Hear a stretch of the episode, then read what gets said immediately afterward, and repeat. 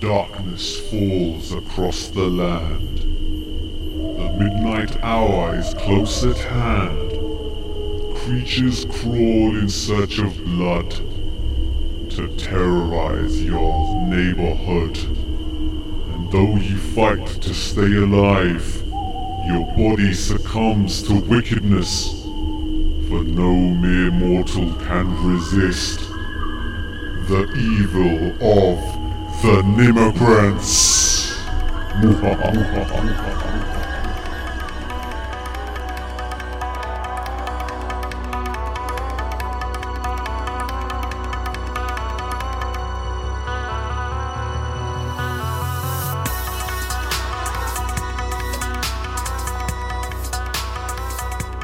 Salutations and welcome to a very special edition of the Native Immigrants Podcast. I'm your host, Swami Barakas, and as always, I'm joined by my co host, Jojo underscore B. What's going on, Jojo B? Hello.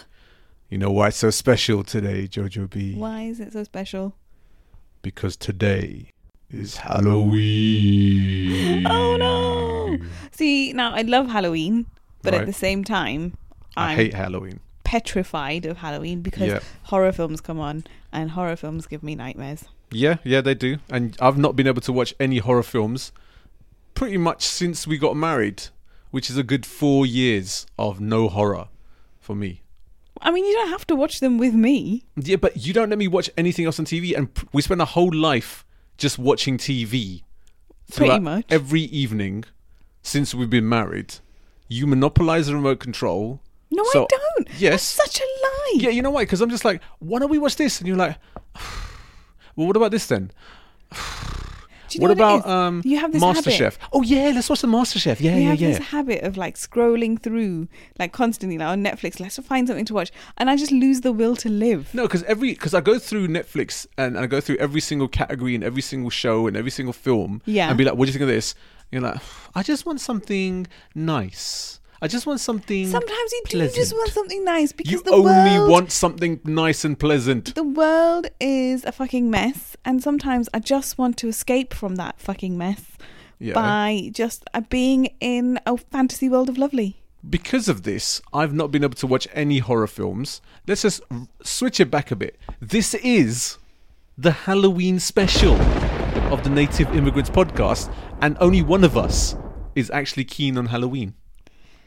And Like I said, I love Halloween. I love the um, pumpkin carving and the the very cute little children dressed up. the bobbing for apples. I used to do that as a kid. You grimy northerner. I tell you what, it's a funny story. Oh god, it's not. It's not going to be funny, but let's just go for it. So I said this at work, and everybody was like, "What the hell?" Mm. But in my day, there was no pumpkins. In the days of yore, yeah, there wasn't pumpkins up north. We used to carve turnips. and the smell, there's a particular smell of Halloween for me, is Oh, a little dear. a little tea light candle in a carved out pumpkin has a particular smell, and that's the smell of Halloween for me. did it cost a threepence for every turnip? No. Did you grow them at the back of your allotments with the flumps? But do you know how hard it is to carve a fucking turnip? I, ca- I kind of it's envisage. really hard. I can envi- that yeah, because that's a solid vegetable. Yeah. There's not even a hollow bit in the middle. Yeah. Fucking hell, you man's. Did you? It's if, dedication. if so, if it wasn't turnips, did you guys try to carve some coal? For, Shut for- up. For added horrific. for Get add- lost. for added But we horrific- did also have a coal fire in my first like house in Newcastle. We used to have a, a, a coal fire. Nice. Did you burn anyone in it for Halloween? Okay. But also people used to do for bonfire night, people used to do penny for the guy and they used to make a guy and then bring it round and be like penny for the guy. Penny for the guy. penny for the guy, which is like so you know Guy Fawkes. They I've used heard to of him, make yep. their own Guy Fawkes, like stuffed one, Right. and then that's something that you would then throw on the bonfire on bonfire night and let it burn. Oh, but so like people used to, the kids used to go around and go penny for the guy, so they used to like collect money right. for that. But these are things that just don't happen anymore. Yeah, because by that time we were, you know, on Super Nintendos by that point. I miss the late eighties, early nineties. it feels like a bygone era for you, It does- Jojo B. yeah, it was. Um, it was a good time. Well, you know what? It's Halloween, which is also a really, really good time. And obviously, for our Halloween special in the second half of this show, we, you and I, are going to be joined by a special guest. Ooh, Yeah, so we've had a few people on the show before that have thrown a couple of words here and there. yeah. But now we've got a fully fledged guest for the entirety of the second half of the show. And who is this celebrity star? Well, I had to pull a few strings on this one. I had to twist a few arms. I had to speak to a few publicists, a few PR and agents and managers. But I somehow miraculously managed to get filmmaker Ashish Gadvi for this show. Oh my word! Fuck me. Who's he?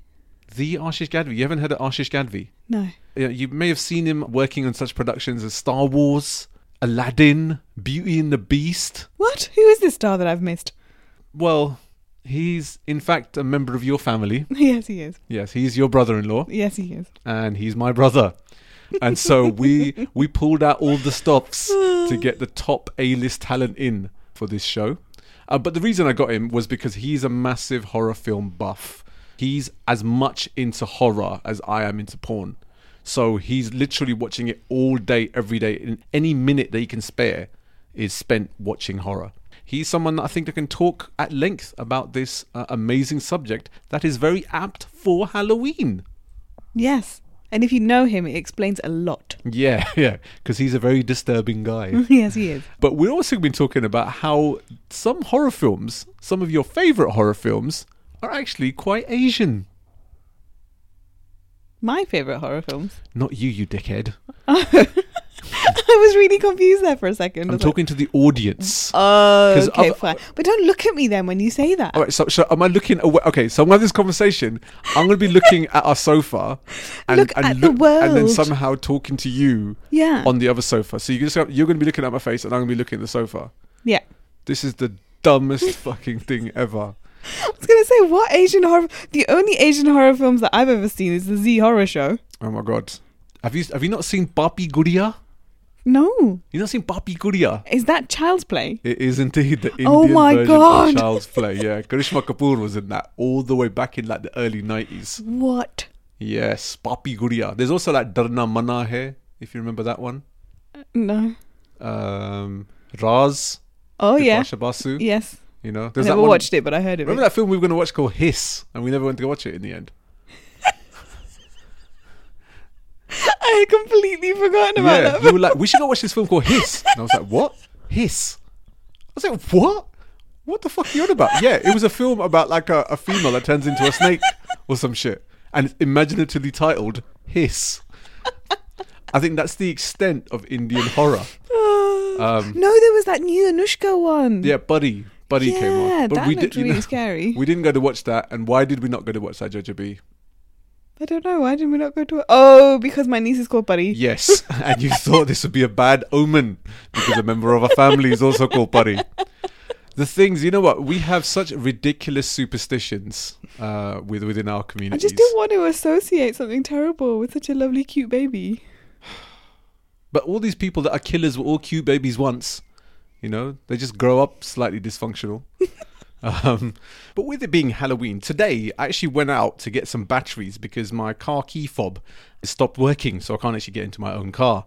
And it was like coming close to dark, and I was just walking out towards the shops, little bit of a walk, and I kind of felt like I was actually being followed. Um, but you know, I thought nothing of it, and I just, I just kept on walking and carrying on about my business. But rustling from the leaves, it sounds like there's footsteps coming from behind you, and then I turn around, and this person was there, but he just kind of walked past me, but he looked at me kind of oddly. At that point, I actually realised that I'm the scarier person on the road because I was wearing a black hoodie with my hood over my head, black jogging bottoms, black trainers, and I had my beard on. So, if anything, I think that person was actually scared of me and was trying to get past me as quickly as he possibly could. You had your beard on, like your fake beard, My fake beard, yeah, because I thought it was Halloween, that would be my the costume. one that you just slap on every now and again. Yeah, it's you know the, the long ones. You can see the string. and it's Ginger. Oh god. Um, but I was like, yeah, fucking up. I'm the scariest person on that street right there. How did I? How did I get to that? I don't know, I think you've always been that person, haven't you? Have I? Yeah. Am I quite intimidating? If people see me in a dark alley, hooded up and like you know wearing all black everything, am I that scary? I mean, not to me because yeah, I'm married to you. Right. Okay. Yeah. But if okay, imagine we hadn't have met, Uh huh. and I was walking down like that, hands in my pockets and stuff, walking your direction. You look like one of those hoodies that David Cameron used to go on about. Yes, the ones that are all on stage with Kanye Someone West might doing the hug you, mobiles. though. Hug a hoodie. Yeah. Yeah. Someone might just think you need a hug. Yeah. So what did you do for Halloween, love? Well, actually, I was walking down a really dark alleyway and I saw a hoodie. I walked up to him and gave a massive hug. Happy Halloween, everyone! Fucking hell, where are we coming to? Talking of uh, Halloween costumes, hmm did you ever used to dress up when you were a kid? Oh my god. Do you know what? Uh, we probably did, I think, once. And I'll tell you why. Mm. Because we weren't really allowed out of the house many of the times for trick or treating. Yeah. standard Asian rules. Yeah. So basically, dressing up in a costume to just jam in your house is like the, as fucking sad as sending your mum a Valentine's card. oh yes. You know. So I pretty much I had one costume and that was a robot, and and, Aw, and my dad made it, and he put together a box. Uh, tinfoil. Tinfoil, some tinfoil in the box, and then he got a few cups and used them as like knobs and buttons and stuff on there. That's really Man cute. was balling. I had, it was slayage all over the place, fam Oh my and now in God. these times of AI, I was already ahead of my time. Wow. Yeah. What about yourself? Absolute- I know you, Jojo B. You get really deep into these these festive holidays. Oh, I love this time of year so much. So again, like you, I wasn't allowed to go trick or treating. My mum and dad were like, "We have a shop full of sweets. You're not going to go begging for sweets at other people's houses."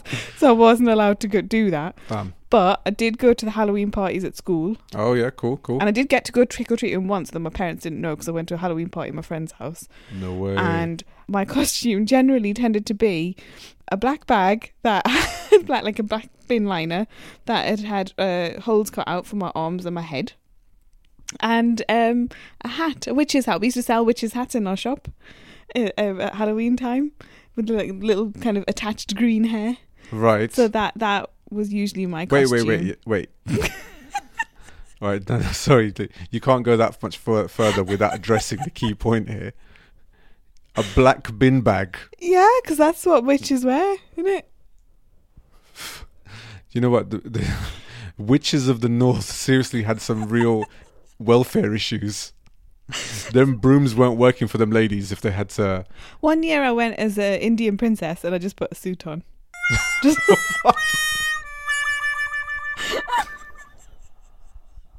I, was I an Indian literally princess. can't. I literally can't think of anything sadder. You This- know, like this is how low rent my family were when it came. go as an Indian princess. I'm just gonna pull on a Punjabi suit. Fuck me. Yeah, I'll, I'll, I'm going Halloween as a young schoolboy, and just wear go in my fucking uniform. Yeah, this is my parents said this would be the best thing. Happy Halloween, everyone. So inclusive. This is the reason people voted for Brexit. it's because we used to turn up in schools in just like Indian garments and be like, "Yeah, I'm from Agrabah." Oh, it was good times. Yeah, Halloween. Halloween is a fun time of the year. It's a cold time of the year, and it's obviously scary because of not so much scary because of the uh, scary films and stuff. It's just scary because of the times we live in currently, Yeah. with so many issues and atrocities happening every day here in the UK. But we're allowed to indulge in a little bit of fright every now and then, Yeah. apart from Jojo B. That time that I went trick or treating, Mm. Oh fuck, we went um, to Keith Gillespie's house. Do you remember Keith Gillespie? Keith Gillespie. yeah. Do you remember him? Northern Ireland winger Keith He Gillespie. used to play for Newcastle. who did play for Newcastle. and he lived round the corner from my friend. no way. So we went and we were like, Keith Gillespie will have loads of really good sweets. he didn't answer the bloody door. oh, for fuck's sake! We rang the doorbell for ages wow. and he just refused to answer the door. Oh. Keith Gillespie. We were like, Keith, we know you're home. You Your car's outside. Stingy dude. what car? Do you remember what car he had? I think he had a BMW. No way. I think. I can't remember. You stingy guy. wow. Couldn't even spare like a couple of penny sweets or like you know even a an animal bar for you guys back in the 80s. That's Good fucked up. times. But anyway, if you if you're going to be out and about tonight, please be cautious and don't trick anyone. If you're going to come by our place right now and trick us, man's are armed, fam. Yeah, we don't want any eggs thrown at her. Thank you very much. No, I've got I've got some um, stale bananas in the fridge that could blatantly be chucked. You're at going to do some- the standard Asian thing to switch all the lights off and pretend you're not home. If we hear like a knock on the door, we just have to stop the podcast and just pause it. We just like be quiet. Shh. Someone at the door. Who could that be? It's little children wanting some sweets. Or is it Jehovah's Witness? We always used to answer the door. Yeah, we, And never used to do and that. We had a shop full of sweets. We were like, we can take some home. But then we'd only get a few kids, and then me and my brother would just eat the rest. You fucking guys. I've s- to be honest, I've seen the pictures of you as a child, and I can absolutely believe that. And we'd be like, no, ma'am, ma'am, we have to have loads of sweets at home because the kids, the kids. And then we would just sit there eating them all. That's why Asian kids were all so fat when they were kids and stuff. Because one, we never used to let anyone into the the house during Halloween time, and back then h- hardly anyone used to trick or treat because it was such an uh, all Asian area and no kids were allowed out at all. No, we would leave our porch light on so people would know they could come and knock. Okay, We were nice that was like it. that. did you ever get tricked? No, because we gave the sweets. okay, okay. Whatever was left, you'd have like a bowl full of empty wrappers that you'd indulge, and you'd have a face full of chocolate. And we're like, yeah, wh- whatever you can find. It'd be left with those, those fucking toffee ones that no one likes. Blackjacks, that's all. Blackjacks, that's yeah. all that was left. Here you go. Happy Halloween. Fucking hell. Okay, well, Halloween aside, because we'll be talking all about horror and Halloween films in the second half of the show. But something horrific that happened this past week, Jojo B. Mm-hmm. Apu Nahasapina Petalon from The Simpsons. Is that his surname? yeah, it is indeed. Oh my god. He's never knew that. being dropped. He's being cast aside. Unbelievable. This is what these, you know, times of outrage will bring Yeah. us. Wow, political correctness gone completely crazy. Or has it? Well, that's the thing, you see. So there was this like article by a man called Harry Kondabulu. Okay. I think I'm saying his name right. And he suggested that actually the character of Apu was deeply racist and kind of it's really stereotypical view of what Asians were like in or South Asians are like in America. Mm. And uh, this is a little while ago he wrote this, but it's kind of stayed out there in the ether and it kind of gathered pace. yeah, a lot of and- people jumped on the bandwagon Yeah, as well. um, Exactly. big South Asian names in the States as well. But now the Simpsons creators have decided to get rid of the character Rapu. Yeah, to avoid the backlash. So now you've got to like you've got to ask the question: Do we put up with a little bit of stereotyping just to see some Asian faces on TV? In the same way that I go on about how I hate how all Asians are seen as being terrorists on these these BBC dramas that have been coming on Yeah. recently, but we're still seeing Asians on TV and Asian actors are getting some work. Yeah, yeah, yeah. You know, do we want to see Apu still, even though he might be a bit of a stereotype? But the thing is, I've always found in The Simpsons is that is a show that's full of stereotypes. Every character in that show is a stereotype of a certain class and culture of people in the states. this is you true. Know, obviously, you can argue that Simpsons hasn't really evolved with the times because it's a show that's been going on for over thirty years now. Yeah. and the the characters haven't really developed so much. I mean, Maggie's still the same age for fuck's sake. but you could have had the character evolve over the times to accommodate it. But you know, it does what it says on the tin. It's always had the same level of humor uh, and the same kind of storylines, the same kind of vibe for, for all that time. So Yeah. nothing's really going to change in that instance. So you know, the argument really there is in a show full of stereotypes, it's just showcasing another one obviously from someone that's from the South Asian background, it could potentially be deemed offensive. But Apu is such a staple of one of the biggest shows in the world. Yep. This show has been shown over countless countries globally Yeah. you know the household names household characters and so it really he's one of the longest reigning asian characters in any show ever And were you ever offended by him when you were a kid watching The Simpsons? No, I think remember we got we grew up at a time during the eighties and nineties where a lot of these terminology and terms were all just deemed almost normal as well. I, we were watching episodes of like some game shows the other day, and they were saying to some Asian contestants on there, "So where are you really from?" No, no, where are you really from, and things like that. And it was like looked at as normal. Yeah, And You're like, true. what the fuck?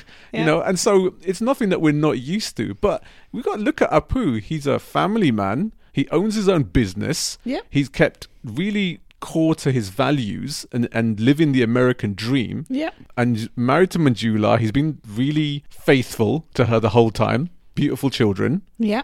Eight of them. eight of them even. Yeah. So he's very fertile. Yes. And so what what's not to love about that character? If anything, I think he represents everyone's cha-cha. This is very true. And, th- you know, like I said, he is such a pivotal character in that show, and to take him out because of some outrage and backlash over backwards potential stereotyping, Yeah. I think would be a massive disservice on what that character's done for that show. Yeah. I guess it is slightly offensive that a white man is doing an Indian accent. Yes. They could just get they just they could just get Raj from Big Bang Theory to do his accent instead to do his Yeah. voice. Um But again, it's not. That's not Apu. no, that's the it's thing. That's not This is true. to uh, completely eliminate a character, change his voice, change his his viewpoints. I know Asian uncles that haven't changed since they've set foot in this country, Yeah. coming over from India or Africa. Yeah. And so, really, Apu is no different to that. My dad is very set in his ways. Yeah. Your dad's very set in his ways. This is true. Are you going to ask those people to change? No. Now? No. They're still the same guys. They still have the same accents as they did back then, the same way of thinking. Nothing's really changed. The only issue is the fact that Hank Sorry. Azaria does his voice, who is a white man. And that's the reason why there's a, there's a massive outrage. If his voice was done by Hassan Minaj, then I don't think there'd be any of these issues. Yeah, this is very true. So I'm not for this. I think Apu needs to stay in The Simpsons, and it will be a lesser show without him in it. Yes, it will. I agree with you completely there. Right now, I can't contain myself, Jojo B. Mhm. About an hour or so ago, Yeah. we timed this show so we'd record it after the Great British Bake Off final. Yes, we did. and we've gone on this long. Somehow, it, the patience between us is undeniably awesome right now. Yep. The fact that we haven't addressed it this whole time when we've been itching to talk about it. We have contained ourselves very, very well. Yeah. But I think we can contain ourselves no more. No, I need to talk about it. Unleash the beast. Before we continue, there will be some extreme spoilers. So if you haven't seen Great British Bake Off, the final, stop the show and forward it to the second half of the show. I don't want to hear any, oh, but I didn't know who won. Why are you going to tell me for, Blad?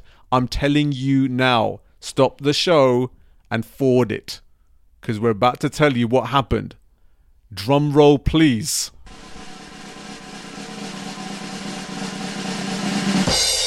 Rahul won! Rahul won Great British Bake Off. This is amazing. No way. This is nuts. It's legitimately nuts. We've been talking about Rahul pretty much every week of the show. Uh, I'm not even a massive Great British Bake Off fan. No, you only watch it because I make you. Yeah. And, you know, I thought, you know what? I'll give this a go because, you know what? I want to make our marriage work. And I think that by watching the show together could even have a small step towards happiness for me and get myself out of this dreary hell that I'm living in. Then, you know what? I'll give it a go. And I did. And I'm glad I did because I've been hoping for Rahul to win it is big words, but getting to the final and Yeah. at least like showcasing his ability to a massive audience, I think would be an awesome look as an Indian coming to this country and literally knowing fuck all about baking and getting all the way to the final and to win it is a ridiculous achievement, Jojo B. It really, really is. I'm so super happy and so super proud. Yeah, I just like, I love it. yeah. But a couple of questions. Uh huh. One, Should he even have been in the final? He has had two questionable weeks before. I think This that's week. a bit of an understatement. He's had a couple of shockers. Yes, he has. I think the pressure got to him. He's an anxious person, as we all know.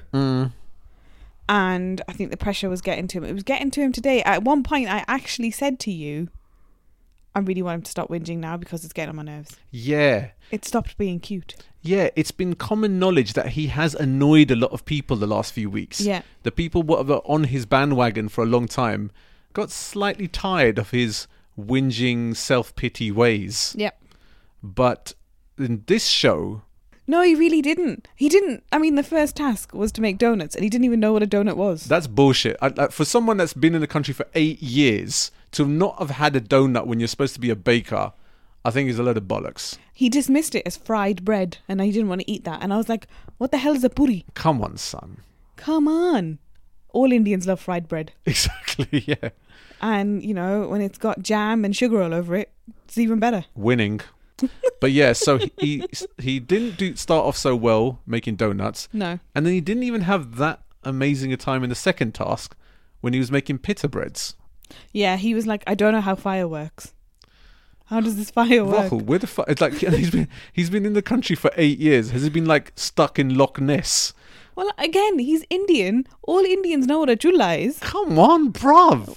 everybody knows what fire is Yeah, you know, 'cause at that point, I was even like, do you know what? I think Rahul's done here. yeah He is done. He's he's shown some amazing feats of awesomeness Yes. over the course of the show. Yep. But the last few weeks he's been left a little bit wanting Yep. and he's potentially been found out and and getting to the final is a great achievement.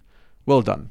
yeah that's where we were at at the beginning of the show yep Yeah. And and by the second task it was pretty much done because Kim Joy, who's another lovely baker, yep Had- Uh, she was another one of my favorites yeah, had two really good rounds. yep Uh, and Ruby who was our other favorite? It was a great. It was a. It was a final of ethnics. final of ethnics and a final of our favorites Yeah, all three of the people that we've been championing through the whole series Yep. got to the final. So it would have been amazing whoever won it, but it would have been super amazing if Rahul did.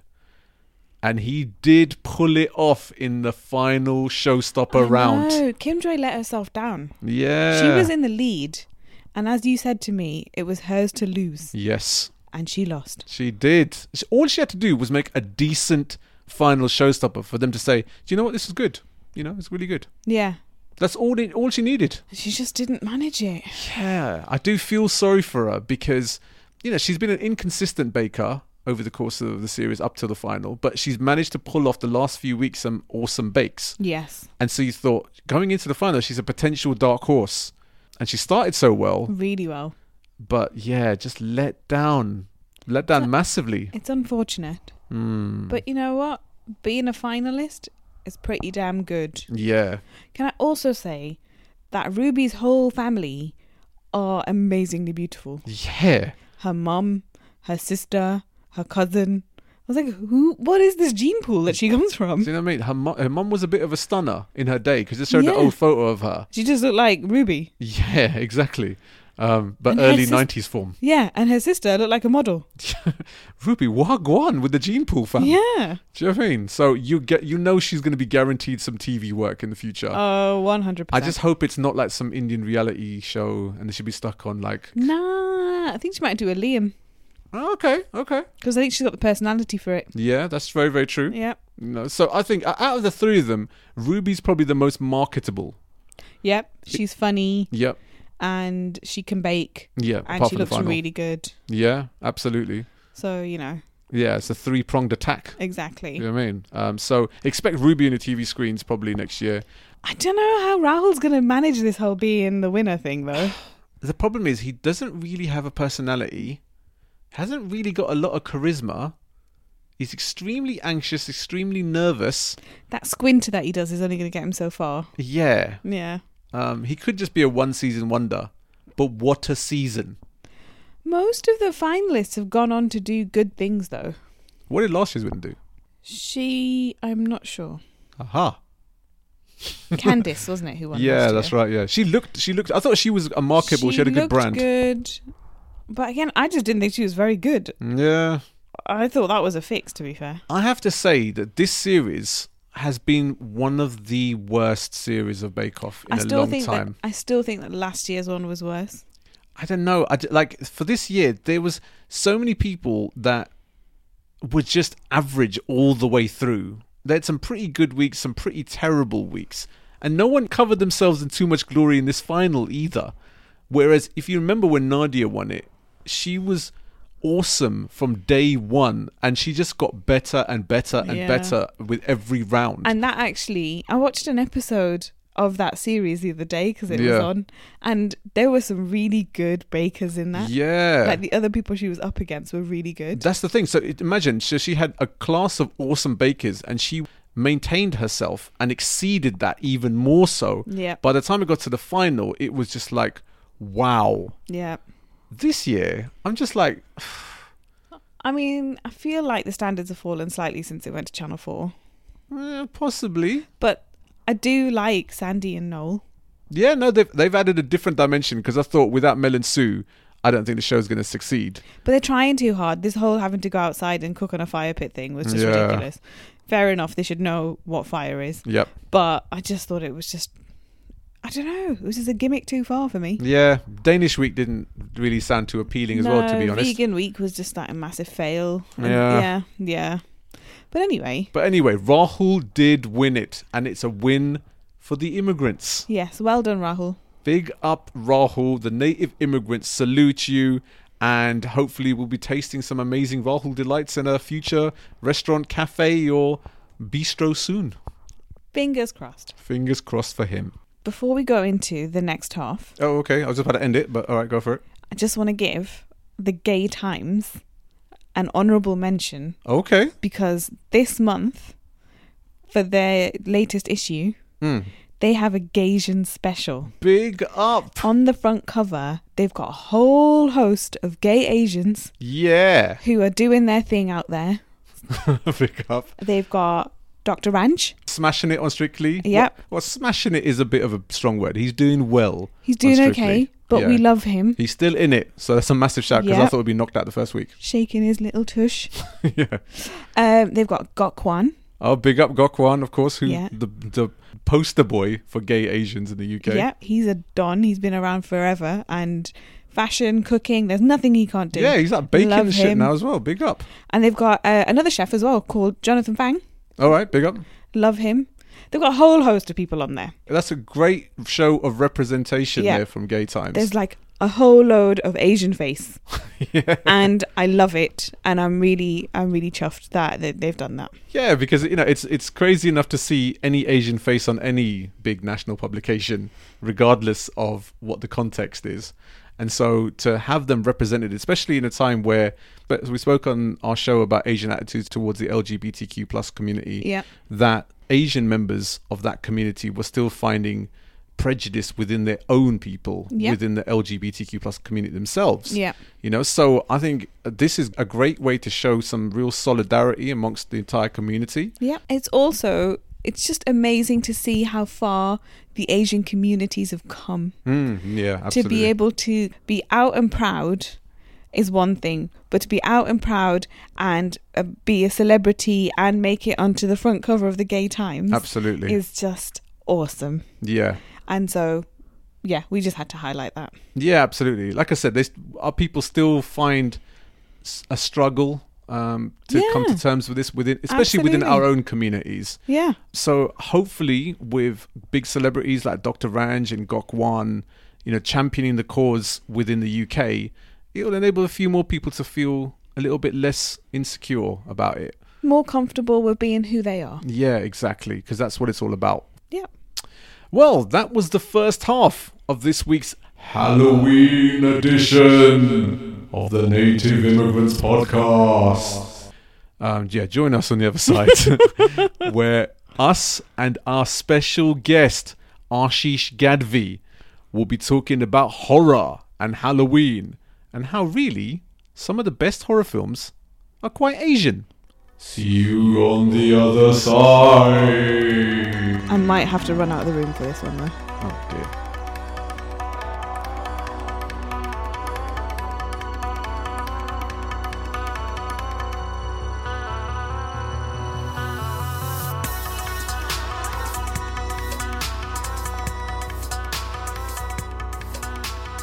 Welcome back to the second half of the Native Immigrants Podcast. I'm Swami Barakas.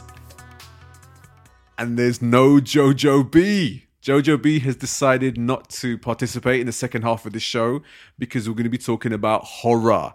And that's something that she's very averse to and wants nothing to do with anything scary. And so she wouldn't even participate in the second half of her own podcast but need not worry at all because I've got an ample substitute to take her place. And that person is my brother, actual blood brother, Ashish Gadvi. Yes, in the age of Me Too, we decided to replace the only female on the show with a man. Yes, um, and he is, can I say, an expert on horror films? You can say an expert on most things. Well, that's subjective. There's um, there was a time where you used to actually work for uh, the Cult Film Archive. I did. I, I've had many a film job in my life. I work in the film industry now. Name dropping time. Uh, yeah, name dropping time. Just IMDb my name. I can't go through all the films I've worked on. But uh, yes, I, I, I'm a film buff, film lover, film industry professional, everything to do with film. I'm all about that. Yeah, he's definitely negative when it comes to films. Um, but he I'm does, critical. he's very critical and he's very opinionated on films. This is the first time I guess we've had like a proper guest to talk and discuss things. And I, and I must say, as the original podcast host of the family, that seeing you now hosting your own podcast is a little bit like uh, Obi Wan Kenobi and Darth Vader. That, like, you know, I've now seen the apprentice become the master. Right. It's probably more uh, Anakin Skywalker, Obi Wan Kenobi, in that he's quite jealous of where I've got to in life when it comes to podcasting, And a terrible actor. and, uh, and it's more the other way around. Um, I didn't kill them. I hate them. I hate them all. Yeah, if we just start quoting movies, we'll be here all day. Yeah, exactly. That's generally just how we have most of our conversations, is we just quote films and TV shows that we've watched. but it's, it'll be in a room where no one else will have a clue what the fuck we're talking about, and so there's a there's a two way conversation in a room full of about twenty people. So we'll just be high fiving each other over the quotes that Yeah. we're saying, and everybody Yeah. else just be like, "What are you talking People are about?" probably already switching off this like at two minutes in at the second half of the show. Are probably switching off as we speak. I mean, I'm thinking about switching off this microphone and walking away.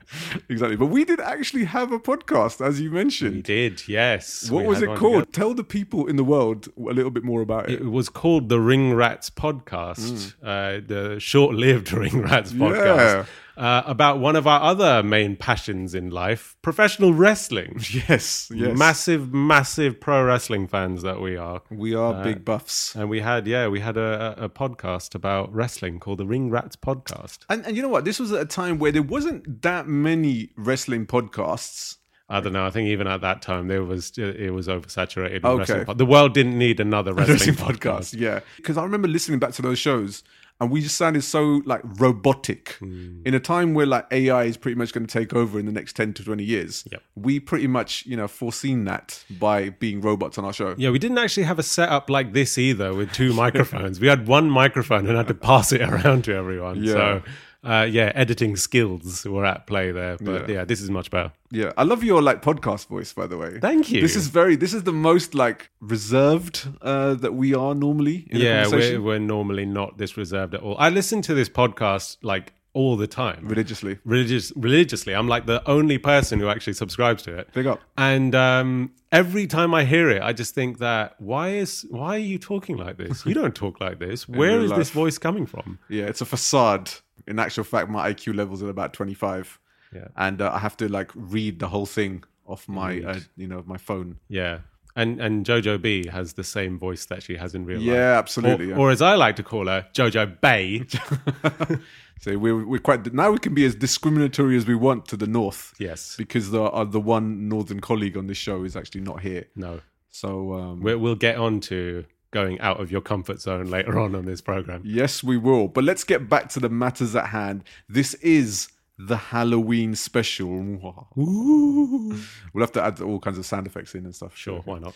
Um, and so we are going to talk about horror and horror films because uh, we pretty much grew up watching a lot of different horror films, probably illegally as well. I'd say It- We were we were heavily underage. Yeah, when we when watched a watching lot these of these films. violent films. Yeah. And a lot of them were from like local video shops where no one really took note of your age. They you know, they just to s- hand you over like a, an X-rated film or an 18 film, and you were like eight and nine at the time.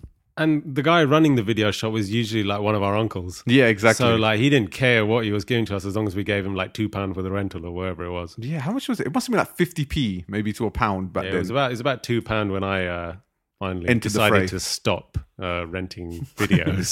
yeah. Um, so we watched like our fair share of these films. I remember the very first horror film I think I can ever remember uh, was probably Nightmare on Elm Street.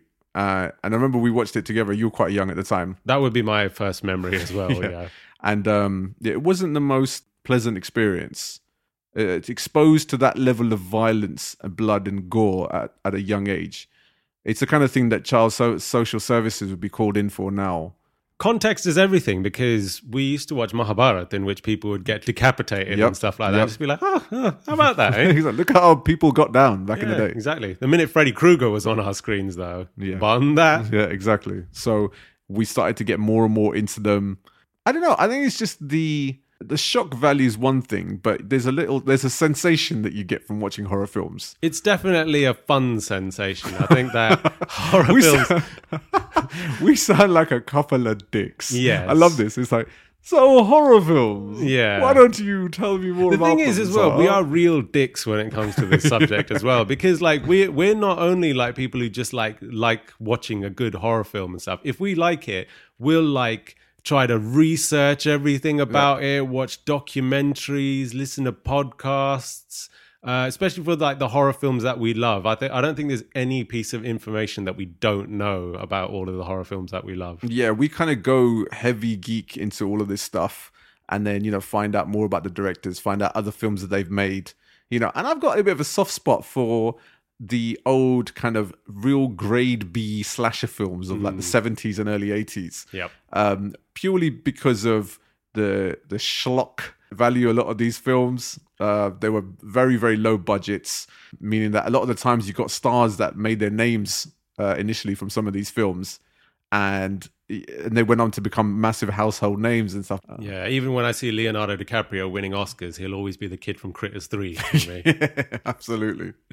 Um, Uh, I I myself love collecting action figures. You sad shit. Yes, indeed.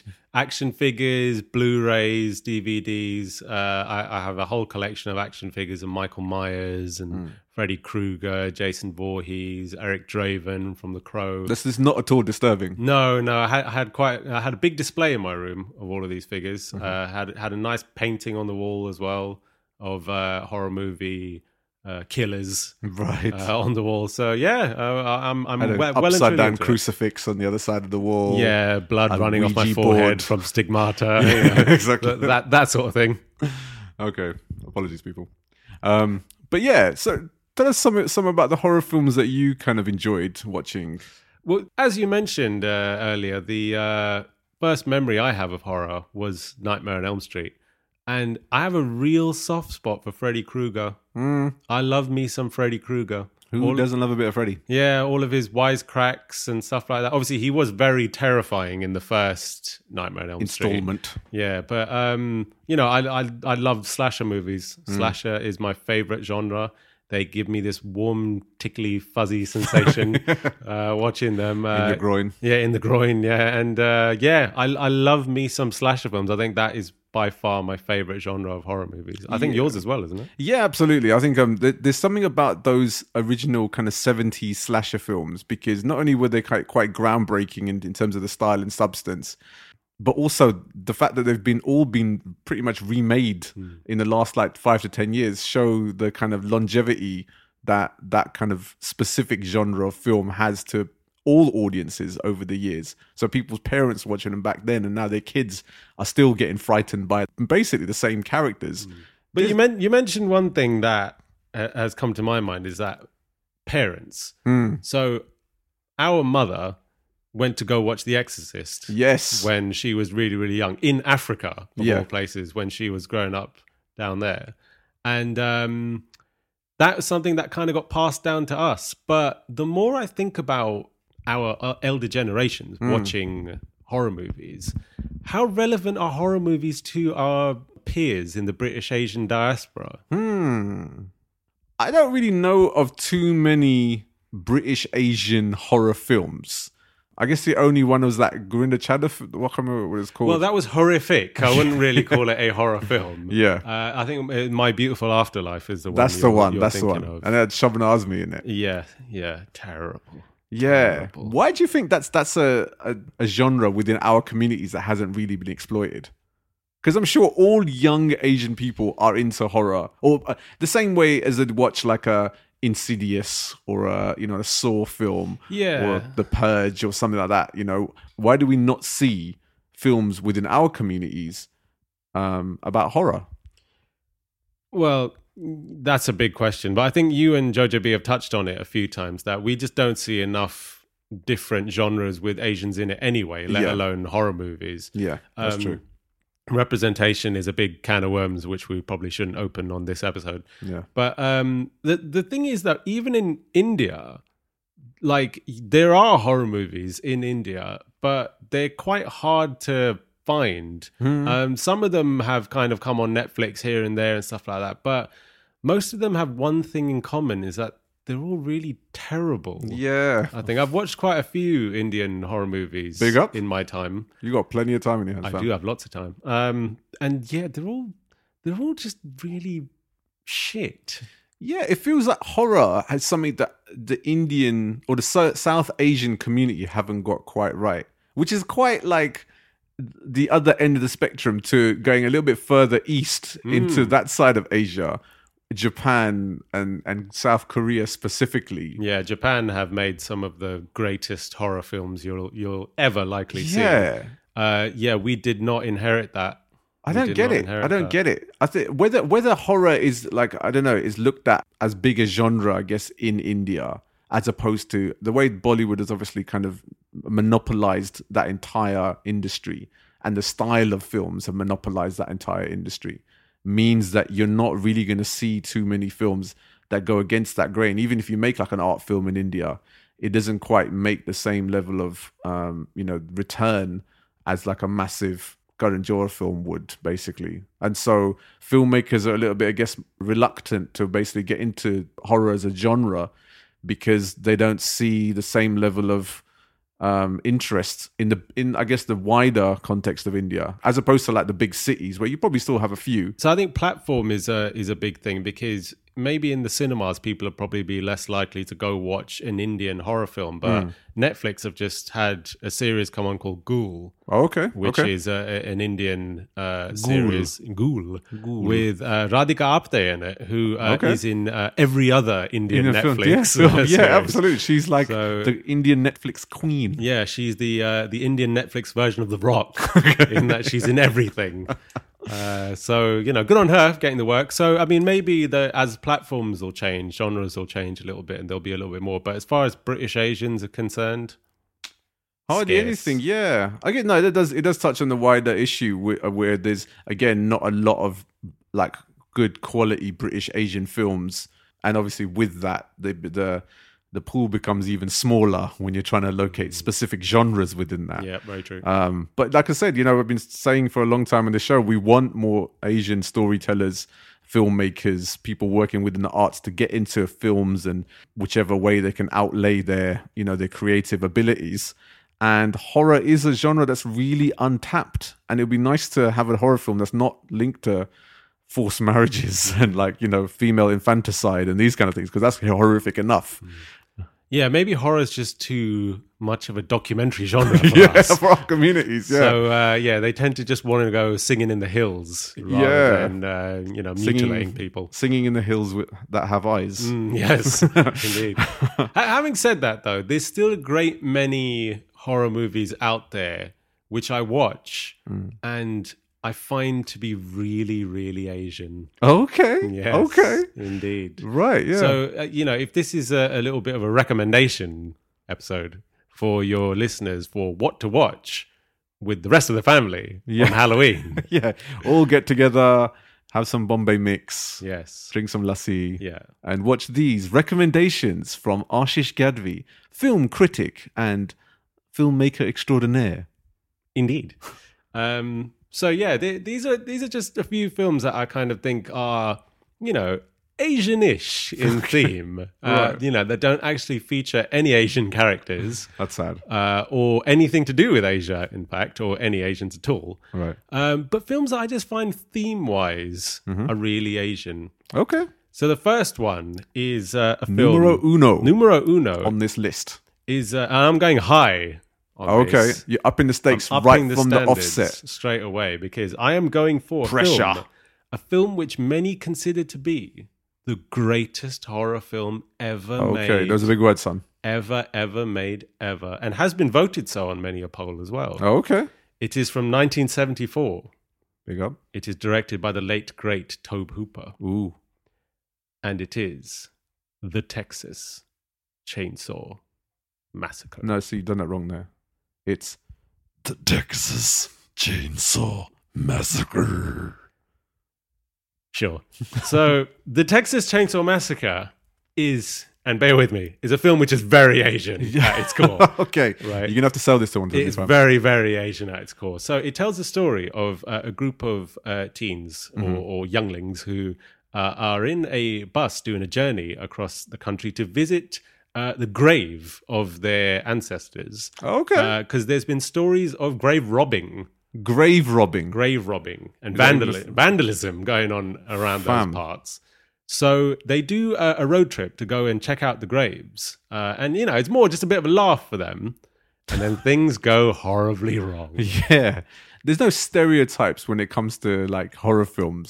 But from that period, there was always the, the key formula, which was young kids off somewhere where they really shouldn't be going, encountering something along the way, and then just getting picked off, basically, one by one. yeah, pretty much. And that's what happens in the Texas Chainsaw Massacre. So I don't want to give away any spoilers, but yes, it's full of those kinds of tropes that you know films like Scream that came years later on would say, oh, you know, don't don't say things like, uh, you know, I'll be right back, or like, uh, you know, oh, qu- cut it out, you know, stop stop playing games. This isn't funny anymore. That type of thing. But It's full of that type of stuff. I'm still a virgin. Yeah, that that type of thing. But it's brilliant. Yeah. It's a brilliant, brilliant film. I mean, it's it's raw and it's grimy, Mm-hmm. and you know you can almost feel the the sweat trickling off the screen. You know, in the, in Yeah. the hot Texas sun, you can feel like the fear just coming right off the screen. Yeah. And I think the thing that sets this film apart from a lot of other horror movies of that of that age is that the monster is literally lurking right next to you. Yeah, the in, whole in the in the in the fact that they go uh, to the countryside in Texas and then come across what can only be described as the most dysfunctional family this side of the Punjab. What are the chances? Sorry, Judge V. So, um, yeah, it's you know, again, I don't want to give away any spoilers. Please go watch it if you haven't seen it. But a lot of you will be wondering, what the hell does this film have to do with being an With Asian? up on air, exactly. so, first of all, it starts off on a road trip. That greatest of Asian pastimes. Mm-hmm. Yes, I mean, indeed. Uh, my memory of childhood and stuff is literally just full of being in a car or a van, trekking across the country with 50 other family members inside the vehicle Yep. a- and, going to do some sort of madness that somebody suggested uh, the day before, pretty yeah, much. exactly, exactly. And going to somewhere so like insanely insignificant, but yet like we have to put all measures at action to make this thing happen. Yes. So it's a setup for disaster, basically. Yeah, and I mean to to the point where Gorinda Chadda's first ever film, Baji on the Beach, is basically just an extended road trip. So you could almost say that Texas Chainsaw Massacre is Baji on the Beach with blood. Yeah, exactly. Um, and you know, a few, a few other things that, that are in there as well that I find really, really Asianish as well is that when we were talking about that the teenagers are like from the city, they're kind of like you know really modern, Yeah. and then they go to the countryside and then come across this family of of killers essentially, Yeah. who are kind of like your stereotypical backward redneck type family, Yes. now, this is like the big push and pull with this film is that it's the new kind of teenage city types against the old ways and the rednecks and that Yeah, type yeah. of thing. which again I find very Asiany because you know we're like fish out of waters a lot of the time in society, and we're like kind of the other. So Hmm. when you go outside of the M25, you're suddenly in the most terrifying places you will like ever see. Absolutely. You know, you, you're kind of like s- on the way somewhere, you need to fill up petrol. Mm-hmm. You stop off at the most like remote kind of petrol station ever. They've never really seen Asians before. You get all the stares, all the looks. I don't think your sort should be around here, mate. I think you should uh, carry on, you know, go to another petrol station. Yes, know? yes, you get a lot of that thing, and I, you know, every time we go to visit Jojo B's family in Newcastle, I mean, from when we get from our house to their house, I feel in a constant state of the Texas Chainsaw Massacre. It's a constant sense of fear Yes. that you're going to be driven off the road by, you know, a couple of uh, by somebody trying to sell you head cheese.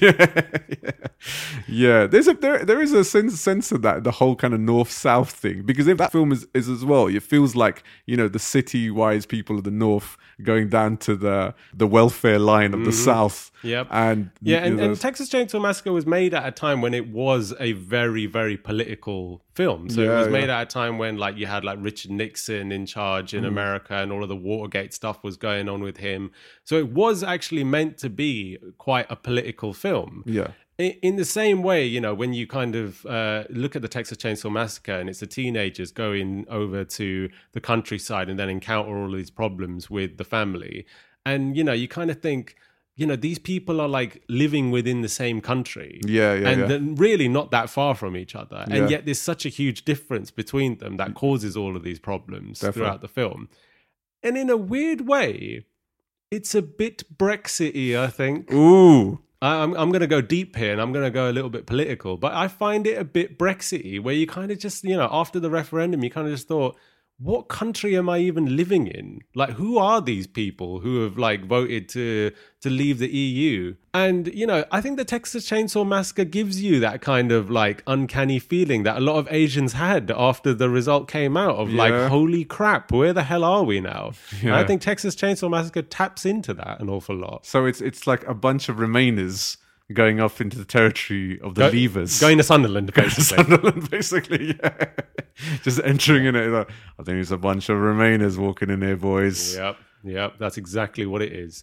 And uh, also, you know, in talking about my heroes of horror movies, when I say heroes, I mean those who do the killing. yeah, of course. Um, this film features one of the most iconic of uh, of those killers. Hmm. Of it course. features Leatherface, Yep. who is a giant man who quite literally wears a leather face in the sense that he uh, takes the skin off his victims, turns it into a mask, and then wears that. Well, you know, they always say you should eat the whole animal if you kill it. Mm-hmm. So, you know, you know, make do what you can from all the the materials you have around you. Yep. Speaking of eating, with the Texas Chainsaw Massacre, the other thing that makes it very, very Asian is there's a dinner scene at the Oh my end. God. Of it. So um, within that dinner scene, you know, you have the whole family sat around uh, the dinner Congregated. table. Again, not going to give away any spoilers, but uh, you know, you have Leatherface, who you know, it, while being the child of the family, also then becomes the mother, of the, fam- family. Yeah. I Uh, love the fact that he's got this apron on. yeah, he puts the you know. apron on. The mask has lipstick on it towards the end Yeah. as well. Pulled out the finest china. That's right. That's right. So you know what more? How much more Asian can you get? and also, that's very Asian about that scene. There's a lot of pressure on the guest as well. Mm. Yes. You know, our households to the point of force feeding. Hello. yeah, exactly. Have another roti. Yeah. You know, have some more subji on that plate. That's not enough jal on there. I think I should add another two, two or three spoons onto that. Yeah. Um, and you could feel quite claustrophobic. Yeah. Because you're like, why are these people like you know trying to stuff me with more and more food? That's quite you know there's similarities with that with the uh, the young lady that's But on the table also, there. you know, with with the young lady and talking about Asian culture, courtesy. Yeah. Courtesy is a great thing in that scene because she feeds the grandfather. yeah, yeah. There's a lot of uh, the young and the old generation coming together. Coming together, Uh, you quite know. literally. Yeah, in that exactly, scene. yeah, you know. So, uh, yeah. For those of you who have seen the film, you know what we're talking about. and I'm telling you, Toe Pooper had to have visited an Indian family to make that scene. hundred percent. I kind of look at Leatherface, his whole Mm. look. He's a big, you know, he's quite fat, quite tall guy, and stuff like that. He's the kind of person that say like if they made it into an Indian film, like Bomin Irani would probably play that role. Yeah, it's I a good kind of shout. feel, you know. um, Yeah, that's a good shout. I'd say uh, the end scene with him dancing around with the chainsaw. Yes. I reckon Govinda could have could have done him for that scene. Yeah, all it needed was some rain and like a wet sari, Mm. Yep. and pretty much that scene would, would be complete. Yes. Yeah, Texas Chainsaw Massacre. It's, Yep. I didn't realize how much, how similar it was. Just how To- to- Asian that film is. Yeah, uh, it could just be called the Tirupati Chainsaw Massacre. You'd quite literally be in a holy hell. Okay, so what other films have we got that could actually be linked to our Asian communities? okay, right. So so this this uh, this is another film that I find very very Asian. Um how many times in your life have you been hit with crazy Asian superstition? Oh my god! Like just just the other day when we were doing our our Godbarai, uh, was just full of superstition overload. Mm-hmm. So yeah, on a regular basis.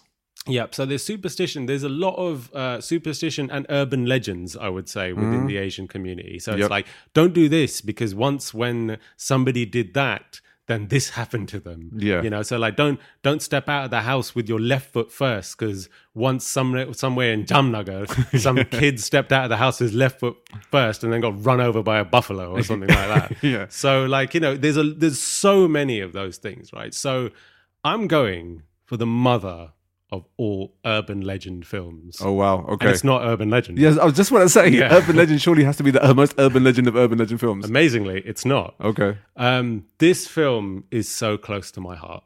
Like you know, we talk about how much we love horror films. Like I love this film Yeah. so much. So when your mother tells you not to step out of the house left foot first, she will also tell you never say Candyman Yeah. Indeed. five times Oh yes. into a mirror. Yeah. You shouldn't say the word Beetlejuice as well three times. it's not quite as scary as Candyman. But uh, yes, Candyman is is a film I love so much, and that Yep. tells the story of Helen, who is a professor who goes to uh, learns a little bit more about an urban legend known as Candyman. Now, one of the amazing things about Candyman is it's not a film in which there's like a monster in some faraway place, or even the Texas Chainsaw Massacre, you know, going to the sticks and meeting all of these crazy rednecks. Um, Candyman is literally an urban horror. Mm. It takes place in the infamous Cabrini Green uh, estates or housing projects, as they say in America, in Chicago. Yep. And it takes place uh, within the black community Yes. down there as well. So that that was another major thing for when the film came out at the time. It came out in 1992. Mm, All right. So, So- right in the midst of the LA riots. Yeah, and this stuff. came out a long time before like any of these woke horror movies, you know, were made. So that is one thing that you know I loved about it, and it's it's never like a big thing of like oh you know it- race was never like a huge issue in the film, but it's always something that's suggested in the background as the film is kind of going on. Yeah. So it's about this community kind of living within the constraints of their own urban legend, Yeah. which, you know, if you think about kind of the darker times in the Asian community in the 70s and stuff, Hmm. is something that I think we also felt a lot as well that, you know, we can't adapt into these surroundings that we're in. And it's Yeah. kind of like difficult to integrate. yeah, a real, real difficulty to integrate. And with Candyman, one of the in, most interesting things about it is that Helen, who comes into uh, the projects to try and learn more about Candyman, Yeah. is a white woman. Oh dear. And so she comes into you know the the home of the uh, the immigrants, if you will, trying to learn more about their ways. Yeah. and it realizes that things also go horribly, horribly wrong. So God forbid, white lady in danger. Yep, we don't want that happening around these parts. Yeah. Um, so yes, Candyman. So Candyman is the urban legend. The story about Candyman is that during slavery times, he was somebody who got uh, brutally murdered Hmm. and butchered. And if you say Candyman into a mirror five times, Yeah. and I've probably already said it about twenty now. Thank God I'm not looking into a mirror. Yeah. Um, he will come and kill you, and Right. basically has a hook for a hand. Oh, Okay. Big up. So Candyman is one of those films. Again, don't want to give away any spoilers, but it's one of those films where there is so much going on in the background. Like it's not your average slasher movie where it's like you know one killing after another killing, and it's like woo, look, you know that person got their Yeah. like, you know thorax ripped out. Like it's not one of those types of films. It is heavy. Right. It's a heavy, heavy film, heavy atmosphere. and it's just brilliant. Yeah, and I quite like the fact that it's it's a film that's shot pretty much a lot at night as well. Mm. You know, so it, it taps into the fear of the dark Yep. and the and the dreary, and plus plus obviously the fact that there's a lot of ethnics around, Mm-hmm. which is something that obviously a lot of people in the states are quite scared of. Yep. So it, it Well, that's kind of what it's about. It's about that kind of fear of these communities that have kind of been locked away and trapped away in their own problems. Like, even if you watch a, a documentary like Ava DuVernay's 13th, Hmm. where Oh, she talks about how these areas kind of became ghettoized and how they were kind of specifically targeted by the government to kind of keep communities within their corner and not kind of let them seep out into middle America. Yeah. The fear of that is basically what Candyman is actually about. Right. And again, when you look at the Asian community in our history, when you look at areas like Southall and look at the history of how we kind of had to fight for these areas, and that's Yeah. almost what happened was that we kind of got these little ghettoized, of- yeah, yeah. pockets, yeah. So Candyman is just like a real fascinating film when it comes to urban legends, when Mm. it comes to race, when it comes to communities, and when it comes to the outsider trying to find out more about what's going on behind those closed doors. Yeah, I guess right now there there is a, a fear of the the Asian man, Hmm. but except he's probably got a rucksack and is uh, sitting on a tube. I mean, if Candyman was made like today, it would be Riz Ahmed playing that main Riz Oh. role. Um, would probably play that role. And instead of you know the long trench coat and the hook, it would be a rucksack and a mobile phone. Mobile phone, yeah, exactly. yes, that would that would be what Candyman would be now, and it wouldn't even be Candyman. It would be like Mitai no Manas, Mishtan man. yeah, Mistan Man. And instead of uh, the bees, it would be a swarm of mosquitoes. yeah, exactly. So uh, Well, I'd be it'd be uh, fruit flies right now, surely. yes. Oh, I hate them. Fruit flies. Almost. And did- I thought because the summer's over that that's the end of them. Their days have gone. They're still here. Hmm. Mm-hmm. Yep. Leave means leave. Fruit flies. Okay, so we've got Texas Chainsaw Massacre, the Tirupati Chainsaw Yeah, the Massacre. Tirupati Chainsaw Massacre And and, we got- Mitai no Manas. Yeah, Mistan Man. Yeah. A Mitai Man. Uh, so, what else have we got on this crazy list? So I'm going to pull it into the modern age now. Speaking Oh, okay. of those woke movies that we were Absolutely. talking about. Everyone that's like over 25 can now like put yourselves to bed. And there's under 25s, the millennials can wake up and see Wagwan. Yes, and this is perhaps the most woke of all horror movies. Yeah. It's of all, course Of all woke films. of to be all fair. woke films. Yeah, Yeah, you can't let get a alone film that's horror. more woke than this. It is, of course, from 2017, Jordan Peele's Get Out, for which he uh, won the Oscar for Mm-hmm. Yes. uh, best best screenplay. Uh, crazy. yeah, Crazian. Who'd have thought Jordan Peele, watching all those like Key and Peele sketches, sketches, yeah. that he would be winning uh, an Oscar? So yes, Get Out uh, tells the story of Chris, who Mm-hmm. uh, goes on a journey with his girlfriend uh, Rose to uh, visit their indoors.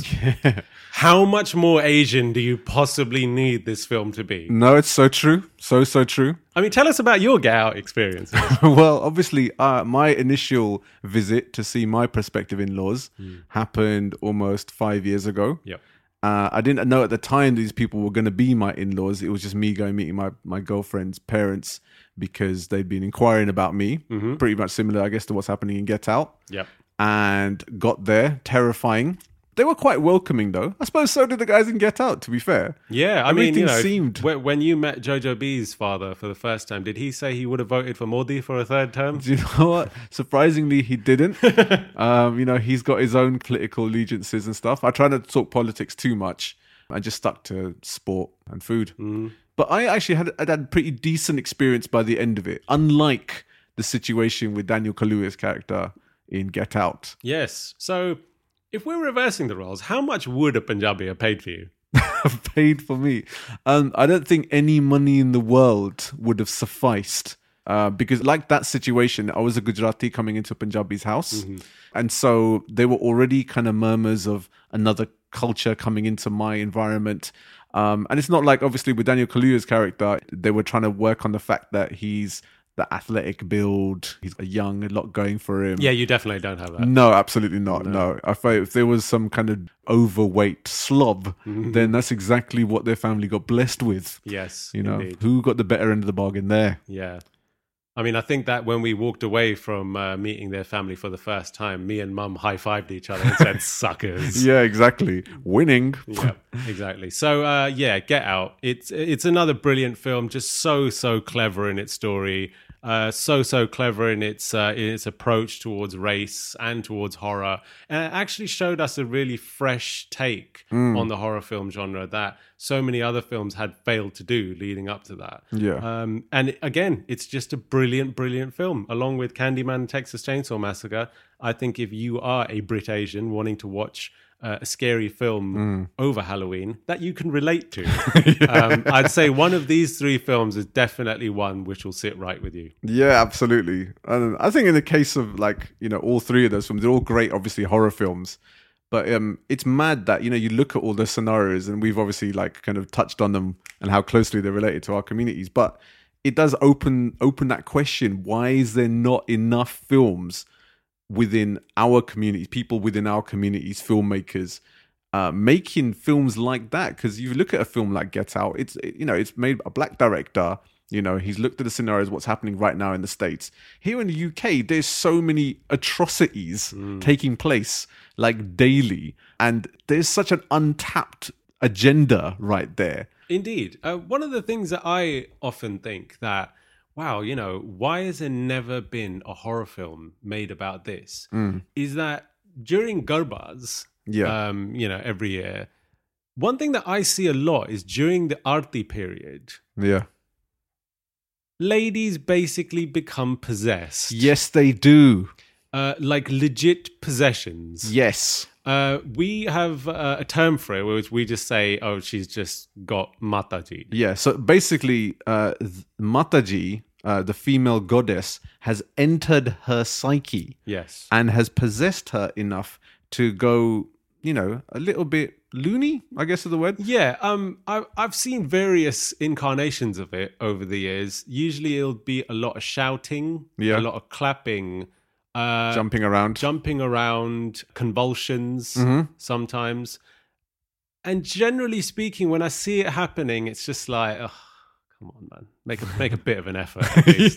you know, because like I've noticed that you know people who get the the possessions are usually the ones who, dare I say, like a bit of attention. Yeah, absolutely. Unless I've gone through it myself, I can never quite talk eloquently enough about the situation. I've seen it so much over so many years Hmm. that it's just become a second nature. Oh, that person's having mataji and stuff. So we just stay away and let them kind of go about their business. But there is a definitely a sense of possession Yes. there. And Um, when we're talking about possession, there is only real one film of course. that we can talk about with possessions, and it's of course The Exorcist. the Exorcist, indeed. Um, now, obviously, so our possessions are basically more from the other end of the spectrum. Yes, you know, not so much, uh, you know, vomit spitting projectile stuff as you see in The Exorcist. but more that you know our possessions are obviously from something much further north than the the hell-ridden depths of the devil in Exorcist. Yes. So there is a slight difference, I guess. There, Well, you know, and religion plays a huge part in our culture. absolutely. Uh, and you know, religion also plays you know a really controlling role. I would say In our culture. In our culture, Yes. So uh, I think The Exorcist again is another film that, for the British Asian mind, Mm-hmm. if you watch it, you'd be like, you know what, I get it. yeah, you know, I I, just understand get it, that. yeah. I do understand that. You know, we come from quite a religious family anyway, Yep. so we don't want to upset the apple cart too much. Yep. But you know, there is sometimes an overemphasis Hmm. on you know trying to instill some kind of belief in your life or f- to have a faith, Hmm. um, and so the pressures of that could uh, lead to you know some crazy things. Mm-hmm. People can sometimes get brainwashed. You know, people can get quite kind of like heavily into something too much, Mm-hmm. and that could potentially a form of possession. Yep. Takes over your whole life, much like um, young Linda Blair. I guess, Mm-hmm. Yes. in that film. And I wonder sometimes with The Exorcist, was the devil really that bad? You're gonna have to elaborate that one, son. Uh, because you know, I've been in that position where you're like the unwanted person in the room. You know, yeah, still the case today. And then you know our, our you know our other brother who uh, is very very religious will start speaking religious verses to me and give me religious lectures, and then I want to just leave the room. yeah, exactly. so you know I watched the film like The Exorcist. I'm like Beelzebub, I get you, fam. yeah, you're not that bad. No, no. And if it enables you to get a nice holiday in Iraq, like um, Yeah, in the start of exactly. that film and stuff, amazing climate. Different, different context, obviously today. actually, you know, out of all of these films, The Exorcist is the one that actually legitimately has a scene that takes place on the Asian continent. Exactly. So, uh, you know, it is arguably the most Asian of all of these films that we've uh, talked about today. Hundred percent. But if, if you had to pick one of these films out of the four that really sums up the British Asian experience, Yeah. which one would it be? I, th- I think for me, they're all they're all quite standout Mm. um, films. They've all got their plus points. Mm. I'd still say the Tirupati Chainsaw Massacre Yep. because when you when you combine the context of the road trip, something like a bargee on the beach, Yep. you mix it in with what's happening today with the different communities and the cities and the, the villages and the towns the referendum the way people are thinking in their way of life at the moment the whole country's been like brought together in their differing viewpoints a little bit like what happened with that film you had two completely different ways of life brought together in one environment our way of life and our culture coming head on with right wing britain Yep. And uh, every time I'm driving around anywhere, I feel a shudder go down my spine every time I come into Leatherhead. yeah.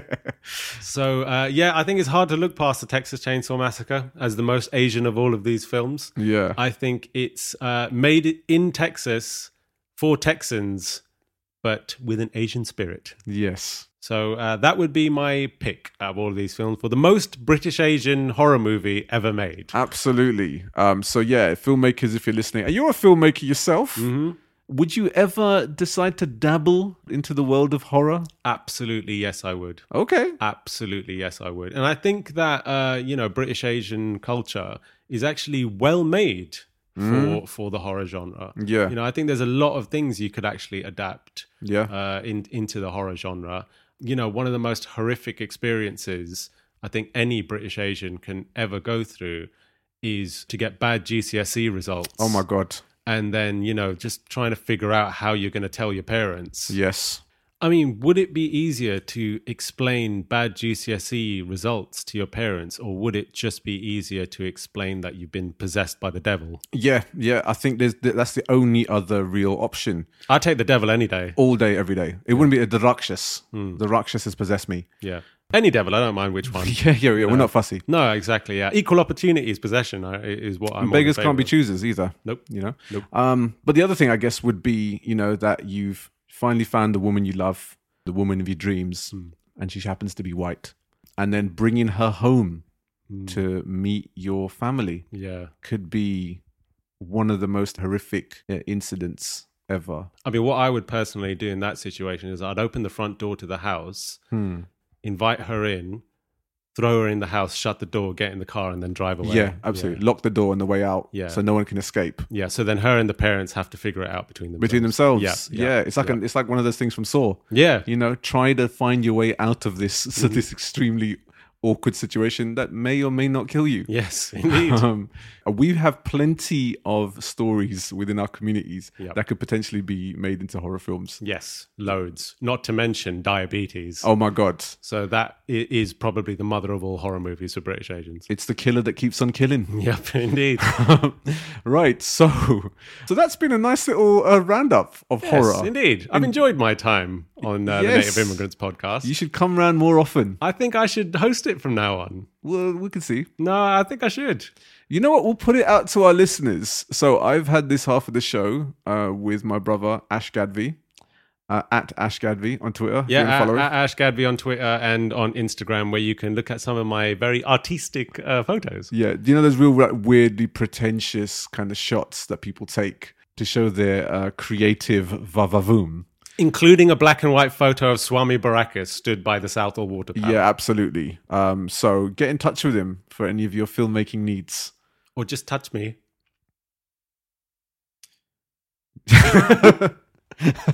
yeah, um, yeah. Like I said, I don't even know. There's, not even a response. there's literally no response to that. Um, but yeah, if you prefer Jojo B going forward as a co-host, then tweet us at Nimmigrants. Or if you'd prefer just a solo podcast with just myself speaking, then at me, Yeah, at Ash Gadby, yeah. and then I'll get rid of these two. Okay. So things that are coming up. So next week's show is going to be another special. The Ash Gadby special, a two and a half hour long episode dedicated to the life of yours truly. Right. Um, or it could be a Diwali special, seeing as it's Diwali next week, you prick. Um, I'm not really that into Diwali. Are you I'm not? afraid. Nah, nah. Okay. I mean, Diwali never did anything for me. and that's true. But it has done a lot for billions of people worldwide, uh, including mm, uh, you know people within our extended community. And I feel it's something that we have to celebrate, seeing as that we are an Asian podcast here in the UK, and so we. Hmm. mm, Wouldn't it be the more radical thing to do to just completely ignore Diwali? It could be, but um, it depends how anti woke we really want to be. Hmm. You know, because if we're really woke, then we probably should touch on it, even if it's brief, seeing as it is the biggest festival for our community in the UK. Happy Diwali to all our listeners. yeah, exactly. Um, so we will be talking about Diwali on next week's show and touching on what Diwali was like for us growing up in our household. hmm We celebrate every year. Yes, we. I was do. about to call you Jojo B, but uh, Wow, that's a Freudian Ash- slip if there ever was one. Ashish G. Ashish Chi. Ashish You've given Ashish- away my real name. How underscore could G. you? We, t- we said your real name at the start of the show. Yeah. Yes, we did. Yeah. Ashish underscore G. Ashish See- underscore G. See, all of my white friends who might be listening to this will be listening to this thinking, "Who the hell is Ashish?" what do they call you then? Ash. See, you just conformed. Your this whole show is trying to get away from that. No, no, no, no, no, no, no. Like, I, I get you. I feel you, fam. they cannot pronounce my name. How difficult is it to say Ashish? Don't ask me. Ask them. I don't understand. Ashish. I mean, I can pronounce Dave and Derek, Yeah. so they should be able to pronounce Like, Ashish. you know, a name like like sort of like Benedict. Mhm. Like to pronounce a name like Benedict or uh, Guinevere. Mhm. I, I don't know many Benedicts or Guinevere's. Oh, you've actually worked with Benedict Cumberbatch. I have. on a film, haven't Yep. you? Name drop. I actually did it for you though. You what? I actually name dropped for you. Oh yes, you did. See, I didn't even have I- to do I it. kinda had the That's what a fear. real name dropper does. He lets other people do it for him. Yeah, my fear was you were going to come on here and just talk about your time working for Disney and Star Wars. And all I'm these things. legally not obliged to. Are do you any really of not? that. No, I don't Wow. think so. No, Can I say that? Then you worked on Disney films. you can say I've worked on them. I okay. guess, yeah. Can I say you worked on Star Wars? Uh, well, you've said it now. yeah, So, exactly. uh, um, yes, I have done. Yeah, yeah, so that's very good. That's quite a resume. it is. Yeah, Mm. quite it's quite a the resume. CV. I Yeah. shouldn't say resume. That's all. That's Hollywood talk, isn't it? Yes. Because that's where you're in right now, and you're in those circles. Yeah. Yeah, I'm. I'm all about that. You know, cocaine strippers, that sort of thing. You know. when the cat's away, eh? yeah. Yep. Definitely. Hi, Jojo B. Um, so next week's show will be a Diwali special. We'll be focusing on Diwali, the festival of lights, and what Diwali was like for us growing up. And I'll also touch on the fact that I played a character in a couple of Diwali plays Mm-hmm. as well. Yep. Uh, did you ever do the Diwali play? No, I don't think we ever did. No? Did a Christmas play? I got the role of Jesus. Oh my days! Yeah. Wow. Yeah. Is that because of your beard and long hair from back back, back from in those back days? when I was 12. Yeah, yes. big yeah, up. Correct. Yeah. It's just the Asian genetic, and I think that I, I came out in a poll in the class of the person that they most wanted to nail to a cross. So, uh, yeah, I got the role. big up yourself. Yeah. Um, so we will be talking Diwali on next week's show. Um, one thing to mention, we spoke on last week's show about a couple of events that we're going to go to at the Asia Howard Bargrave Foundation Literature Festival. And the day this podcast is going out, we'll be going to the Hungry Ghosts event at the Rich Mix, where we'll be hearing some scary tales from the Asian diaspora. Uh, and next week, November the 6th, is the Asia House Poetry Slam. That'll be at the Asia House itself. And so, if you're a budding poet that wants to hear some amazing pieces from some awesome Asian poets, hop on down to Asia House next week, November the 6th. Uh, tickets are still available for that. So, and I think you'll be joining us, won't you? I think Ash? it will be. Yes, correct. Yeah. Yeah. I love me a little bit of poetry. Big up. I'm very cultured. you are. So, uh, Yeah. yeah. you used to be a rapper, didn't you, back I in the did. day? Yeah. Not a rapper, the rapper. The rapper, yeah. Um, the once- benchmark by its all. Once again, I was the first podcast host in the family, then you followed suit. Hmm. I'd like to think of myself as the first rapper in the family, and then you followed suit. Right. I'd probably look at myself then as the aliens of this alien trilogy. I took what you did and made it much bigger, bolder, and better. That's very debatable. I'd like to uh, um, say. yeah, we'll save we'll save the aliens and those kind of films for another film show. Yeah, for the next religious holiday about sci-fi. Sci-fi, exactly. the Scientology Day. When's that coming up? We I'm should sure do it's one coming then. very, very soon, and obviously that's that's a subject that we both talk about at great length. Yes, Not, and then have people follow us home yeah, exactly. But our, our phones are being tapped as we speak by Tom Cruise. by Tom Cruise, yeah, and Will Smith apparently. Really? I think so. Oh my Mm, I god. heard, I heard that, but I don't want to think it because like Will Smith's just the greatest dude ever. Yeah, Tom Cruise is scary. yeah, Do Scary man. Did you know Mm. Tom Cruise, verified Tom Cruise, follows me on Twitter? is that true? That is hundred percent fact. Have you ever dissed Scientology on Twitter? Do you 'Cause know that's what- probably why he follows you.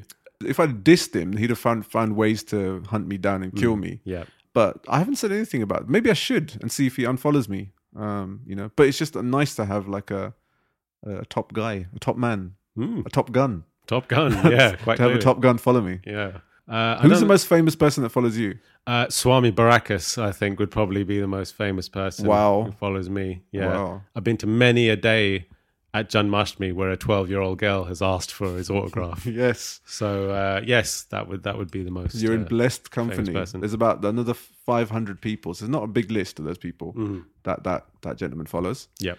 Um, but do follow Ash Gadvi on Twitter and on Instagram.